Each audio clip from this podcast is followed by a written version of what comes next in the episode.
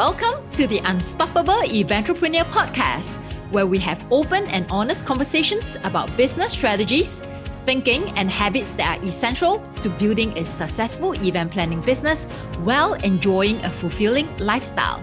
I am your host, May Yeo Silvers, an events veteran with over 20 years of experience and also an unstoppable eventrepreneur with two multiple six figure events business. Come listen with an open heart and open mind. Be ready to reset, recharge, and rejuvenate your life and your business. Welcome to the Unstoppable Eventrepreneur podcast once again. Thank you for giving me your earbuds and your time and your focus week after week listening to our podcast. Today, I'm going to talk about how should you be budgeting for your business to hire a team before we talk about the numbers, let's talk about the mindset behind hiring a team. I have talked to many business owners who are hesitant to have a team because they have this perception or in their previous experience in the corporate, they were in a management position and they do not like managing people. So from that experience, when they become an entrepreneur, they don't want to have to manage people again. Hence, they stay as a boutique style management for their own business. So, and what do I mean by boutique style? That means very, very small operation. And a lot of times is is like just themselves, one person. Okay. One person. So they do it all because they don't want to to deal with people. They don't want to deal with the expense in hiring people and all the HR is- issues and payroll issues. I totally understand that. Okay. 100%. And I said that too myself. When I was in corporate, I was managing a big team. And it always stresses me when it comes to human resource issues. Okay uh, people management issues and having to deal with so many different personalities and day to day human challenges. All right. Anything relationship based because we have people who come from different background and and way of thinking and way of communication. So communication issues as well. Not to talk about the financial pressure to have to make sure that we make enough money to pay this labor okay? So i completely understand. So when you when you start your business you'll be like okay no more people no more no more payroll. I just want to pay myself. I want to have everything uh, done by me and i don't have to depend on anyone. So uh, i keep the costs low and i can't trust anyone. So let me just do it all by myself. That's okay too. I just want you to know okay? Before i go into talking about budgeting to hire a team. Now there are a few things to consider. If you decide to stay small, okay, in the sense of operation, that means you don't have a team to help you. Everything is all you, you, you, you, you. So in this sense, you are like a solopreneur. There's nothing wrong with it. But know that there are um, a few things that you need to come to terms with. That means scaling the business, it's almost impossible because there's only this much you can do by yourself. So scaling almost becomes impossible. So to, and that also means that your earning capability, your profit ceiling, it's, it's going to be like this instead of here. Okay. So to be able to make that type of income that you truly desire, seven figure, eight figure, income that you truly desire or high six figure, it may take a long time to get there or it may not get there depending on how you price yourself.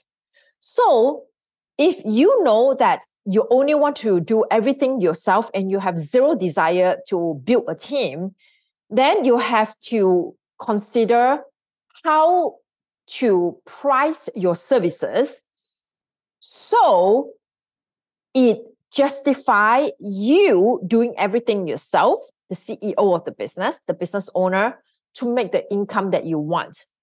And that also means once you determine the fees that you want to charge, so that you are not experiencing exper- experiencing burnout and you are not taking more than what you can chew and you have a quality of life and not running yourself to the ground then the only way to make that happen is to charge a fee that justify your presence in every single thing that you do okay? So you are working smart and not working hard. So you'll be able to make a lot of money by not having to put in a lot of hours okay? And understanding the pricing is one thing. The next thing that you need to work on is your branding and messaging so that you're attracting the type of clients who can actually pay what you want to charge. All right. So that's one way to scale your business income wise to get to where you want to be without having to work very hard. Okay. And smart investment in your business where you can automate a lot of things.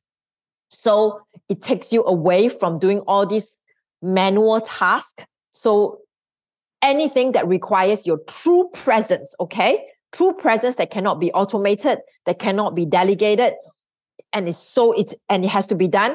That's when you show up. If anything can be automated, then you should invest your money in those software that you don't have to do everything manually yourself. So now your time is free up to do things that you actually have to have your presence. And and that is also another way. Okay. Now, for those of you who are thinking that I want to have a team, but I don't have the money to hire. So a team has different meaning behind. So a team could be a W2 or W9. W2 is a is an employee. A W9 is a contractor. So M2 Hospitality, my event planning company, a multiple six-figure profit business, is 100% reliant on W2, which is contractor, okay, not an employee. I do not want, again, you know, I still have this belief that I don't want to build a team. I don't want to have a big team. I don't want to manage people. So what I do is I hire contractors because I also understand that I don't want to do everything myself. And I also don't want to have a team a W 2, an employee. So, what is the best compromise? The best compromise is to have a contractor. Contractors are people that I hire on a case to case basis, depending on what I need help for each of the project or events that I take on. So, this is a great compromise that I can scale my business in terms of the financial and also that I don't have to burn myself to the ground or burn, you know, have a burnout and, and burn myself to the ground in terms of working, working, working and doing everything myself. So how do I manage that? How do I budget for that for a contractor? So when I get a project, okay, when I get a project, I understand the scope of work. Okay. I understand the scope of work that needs to be done to execute this project. And then I ask myself for this scope of work, what are the tasks that only I can do? And what are the tasks that I can automate? And what are the tasks that I can subcontract to a contractor? So once I determine that, a lot of times, if this this project, because my projects are, you know, some are small scale, some are super large. So I would say that on average, each project takes about like 10 hours of work, but there's very small projects probably only take two hours. Two hours I can do it bang bang myself, or I can have a contractor to do that. So let's just take for instance, I have a project that requires, um, let's say 60 hours, okay, mid-sized project, 60, 60 hours of work. And a lot of times I've come to the conclusion that I probably only need to show up no more than 20 hours of myself Whereas the other 40 hours can actually be automated or have a contractor work on it. So if, for instance, I charge my client $150 an hour, okay, and that is a 60 hours project. So I will charge my client $9,000 for this project, okay? $9,000. if I were to only work two, uh, 20 hours, all right, 20 hours, that means out of that $9,000, $3,000 is what I need to make sure that I keep. All right, because I know that I will be working these hours. So there's the remaining $6,000 that I am, I am able to hire somebody. Okay. So this $6,000, what do I do with them? Now, when I hire somebody to do the job, the contractor normally will cost less than me doing the job because I'm I'm expensive, right? So I am the talent behind the whole project. So I have I hire somebody who is able to do the job and the task that I give to this person is able to match her experience to be able to do those tasks. So the 20% of my hours that I am spending are those tasks that she is not at that level of the skill set to be able to do, to do those things. Hence, I determine that I need to be able to work on these 20 hours of tasks that no one else can do except me. So for her, the 40 hours will be tasks that is at her skill level. It will be a waste of my time and my talent to be doing those 40 hours of work that is what we say beneath my pay grade. Okay. And I can't assign her the task that's above her pay grade because she doesn't have the skill set to do it. Then what happens is, remember, I have the $6,000 left, right? So she will charge me probably 30 to $40 an hour. So in this case, she charged me $30 an hour and she works 40 hours. So her cost, okay, for me is $1,200. So $1,200, I deduct that from the $6,000 budget that I have is $4,800 profit for me. So with the $4,800 profit, I add that to my $3,000 fee that I have to keep for myself because I'm doing the 20 hours of work. That means for this project, I made $7,800. Okay. So in this case, I hired somebody to, you know, a contractor and I make $7,800. Now, for those other business owners who have this thinking that hiring con- hiring a staff is expensive, hiring a team is expensive, I as well do everything myself because I get to keep the whole $9,000 myself. What is the opportunity cost?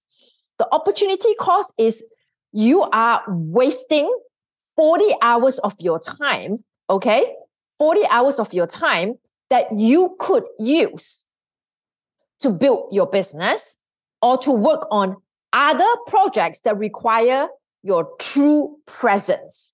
So now I just free out 40 hours of my time and then I have another project. Okay. And the other project, again, I need to spend 20 hours of my time over there. So now I have free out these 40 hours from the first project. And now I'm able to take on the second project. The second project is going to bring me 3,000. So now I am making $7,800 profit from the first project. Now I make another $3,000 from the second project. So if I'm doing everything in one day. The two events are on the same day. Okay, let's just say, for instance, I actually have a payday of $10,800. Okay, but if I were to do everything myself for the very first event, I could not take on the second event because I don't have the time. So I will only make $9,000 instead of $10,800 dollars. Okay. In fact, it's actually more than $10,800 because I will duplicate the same process. So the other project is also 9,000 and I will net 7,800, right? So I add that. So I actually will have a payday of 15,600. Okay. 15,600 because the second project, I again hire somebody else to do that 40 hours of work and I do the 20 hours. So it's exactly the duplication of the same project. So I have a payday of 15,600. Okay.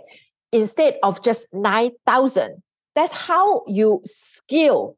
That's how you scale your business by paying a contractor. All right. So that's one formula. Now, for those of you who do not want to use a contractor, especially those of you in California, so you have very strict labor law. So we want to hire an employee or an, an employee. Okay, so an employee. So if you hire an employee, if you pay, if you if you are figuring out how do how can I afford this employee, my suggestion for you is, you know, again, I'm not an accountant, I'm not a financial planner, a disclaimer here. This is how I do it. Before I know that I can invest in an employee, that, that means I have to pay a salary, even if the business is making money or not. I want to make sure that the business have enough money, okay? Have enough money to pay for my, because I own the business as a full-time CEO, right? That means the business must give me an income that I can pay my personal bills as well. So I want to make sure that my business is bringing in enough revenue every month for at least six months, okay? Or I have a float or savings, okay? Or reserve of six months in my business bank account that can pay me a salary to pay my personal expense, that can pay the business expense. In addition, a six month salary of the employee that I'm going to hire. So when you feel that you are at that point in time, okay, that you have this enough reserve, then I would say that you can consider hiring an employee. But that doesn't mean that that's the time that you start looking for an employee. You should already start looking and talking to people three to six months out, okay? And get a feel of how much this employee that you're going to hire, not a particular person, but this position is going to cost you. So you can start the budgeting. And why do I say that you need to have enough money to pay this employee or this reserve in your bank to pay for six months of expenses that includes your employee salary? Six months. Because you need to give time for your employee to ramp up, to produce income. And this is what we teach inside our Empire Builders, which is our highest tier program in our mentorship program, the Unstoppable Eventrepreneur. We talk about how to budget for um, for hiring a labor and what is the measuring matrix in terms of their performance, how much money they need to bring back into the business to justify to hire this position. And a small tip they cannot just bring in enough money to break even to pay for their own salary. It has to be at least four to 10 times of what you're paying them in order for you to have a profitable business. Otherwise, hiring this employee is going to break even. It doesn't make sense. Okay. It doesn't make sense. So they're only bringing income to break even their salary. It doesn't make sense. So it has to be more than that so that you have additional profit left. Okay. So this is how you budget for it. Now, let's go back to this very first scenario as well, where you hire just a contractor, not a W 2, not an employee. You, a lot, a lot of business owners, okay, like especially newbie event planners, what they do is they pay the, you know, just like me, they pay the contractor from the event fees that they charge the client. Okay. They pay it from their own fees. Now, I do not make that, I do not make that mistake. So, but I know quite a few of you actually do. Imagine if let's say this event, your event fee is $3,000. Okay. Your event fee is $3,000 because you need to, you really need to work that 20 hours and the 40 hours has to be done by somebody else. So you really need to work that 20 hours. And you only charge for that 20 hours instead of the total 60 hours, okay, your event fee. So you realize that, oh my God, I need to actually hire somebody, okay? I need to hire somebody to help me. And then you didn't charge the client. So you're paying it out from your own pocket. So what happened here is this mistake is often made when you get hired to do a job. You know, the job takes, let's say in this case, 30 hours to do. And you know that this all these 30 hours in reality doesn't have to be done by you. Okay. It can be through an assistant or through you, but you charge all 30 hours your fee. Okay. Hopefully. And you realize that it actually goes beyond 30 hours of work. All right. It's actually more than 30 hours of work because your client make a lot of changes, etc., etc., etc. So it ended up to being a 50 hours project. Now, the additional 20 hours, now this is the mistake that many people make. The additional 20 hours that you had to work because of the client changes, okay? I'm going to give you two scenarios. Because of the client make all these changes, hence you have to end up working more than what you originally budgeted. So this additional 20 hours, the mistake that many people make is they do not charge the client for the additional hours that you have to work. Because for XYZ reason, okay? So they eat that cost themselves. So now they are charging initially for 30 hours of um, the 30 hours of their work. They now the fees that they collected for 30 hours of their work is now spread to 50 hours. So your return on investment just went down. Okay. So the way to counteract that is if that's the case, right? You better hire somebody, a contractor who costs a lot less to do the additional work. So you are not reducing your return on investment by a lot. Okay. So you don't have to work all 50 hours. You only have to work that 30 hours. And then the other 20 hours, a contractor can do the, that work. And you will pay them out from your own fees, but you are not losing a lot of money because the contractor costs a lot less than you. Okay. You got to go do the math. So my suggestion is to make sure that you actually go back to your client and tell your client that, hey, because of all this additional work, I need to charge you more. Okay. I need to charge you more for those additional work I have to do.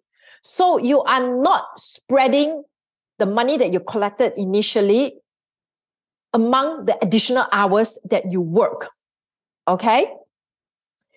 And when you charge the client for the additional hours, if you know that it's not going to be you doing the additional 20 hours, okay, that because of her indecisiveness, you're going to hire somebody who's cheaper.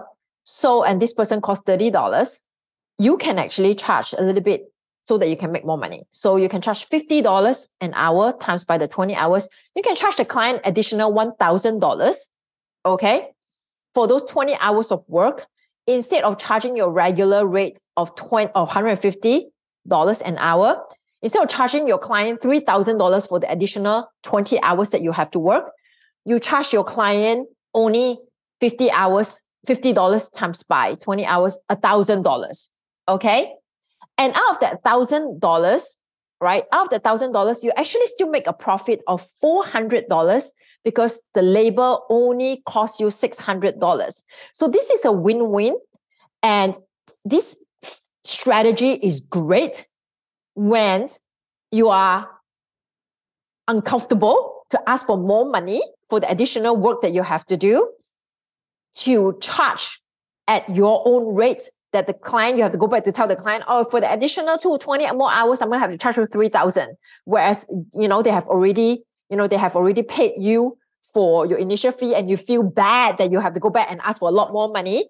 This is a good compromise.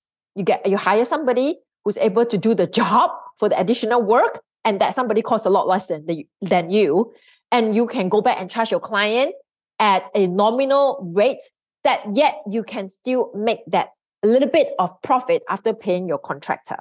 Okay. I know this session has a lot of numbers, a lot of calculation. You probably have to listen to it one more time to get this right. But I've given you a few solutions and suggestions as a boutique business. If you don't want to hire anybody, then you got to make sure that you charge a lot of money, okay, to have your fees. Or the hybrid, which is you hire a contractor or you hire a team like a full-time employee, which I also calculated how do you budget for that. Okay. So hopefully this podcast gives you a general idea on how to budget for your team. And um, just know that another tip for you, when you hire a team or a contractor to do the work, you may not need to tell the client that somebody else is doing the work because the client is thinking that they're hiring you. You don't have to tell that client because all these are the back end work, you know. So you're hiring an, an admin to help you the back end work and you are only the one facing the client. So, but you're getting the VA or the uh, assistance support, right, to do all this other stuff. You don't have to tell the client that. Or if you want, you may want to introduce the support to your client. So now you're extracting yourself from the day to day client facing work. And now you're elevating the authority and the presence of your team member. And now the client knows that they only, not only have to to, to go to you, they can also go to another person. It actually works out well in a sense that that the client feels more confident that oh they only can rely on you to get a quick response there's also another person that can reach out to as long as you feel comfortable with that and i truly believe to in order for a company to grow in building a team you have to elevate elevate the status of your team member to instill the confidence in your clients that they are as capable as you. So as a leader, you need to also spotlight your team member and encourage them to speak up more, to be more upfront and let them have more exposure to your to your clients and yet still be kept in the loop of things but not to be so deeply involved that you have to be at any activities that is client facing that because that also means that it kills the amount of time that you can actually use to build your business. Okay. All right. So thank you so much for listening to this podcast. And I look forward to speaking to you again next week. Don't forget to give us a rating, a review, subscribe, and also share our podcast because we want to be able to help a lot more event entrepreneurs out there to start and grow their event planning business and really love their dream life doing what they love doing and be handsomely awarded for their passion. Talk to you again next week. Thank you for listening to the Unstoppable Eventrepreneur podcast. If you have enjoyed this episode, can you do me a favor? Please leave us a review and also share our podcast so we can help more event entrepreneurs out there. And don't forget to subscribe to our podcast so you never miss any new episodes.